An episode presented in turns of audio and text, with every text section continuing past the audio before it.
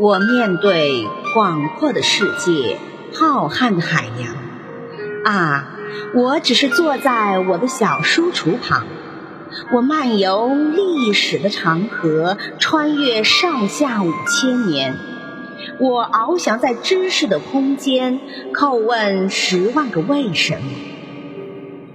我结识了多少朋友，海的女儿、快乐王子、孙悟空。我有多少尊敬的老师，鲁迅、冰心、爱迪生。我沐浴在知识的海洋，时而沉思，时而幻想。我关心童话和小说中人物的命运，时而快乐，时而忧伤。我喜爱足球、游泳，我喜爱旅游、歌唱。而坐在书橱旁，也是我最愉悦的时光。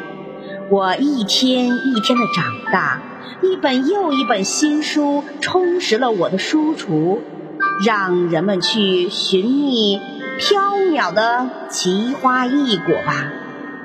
我在书林中却挖掘到无穷的宝藏。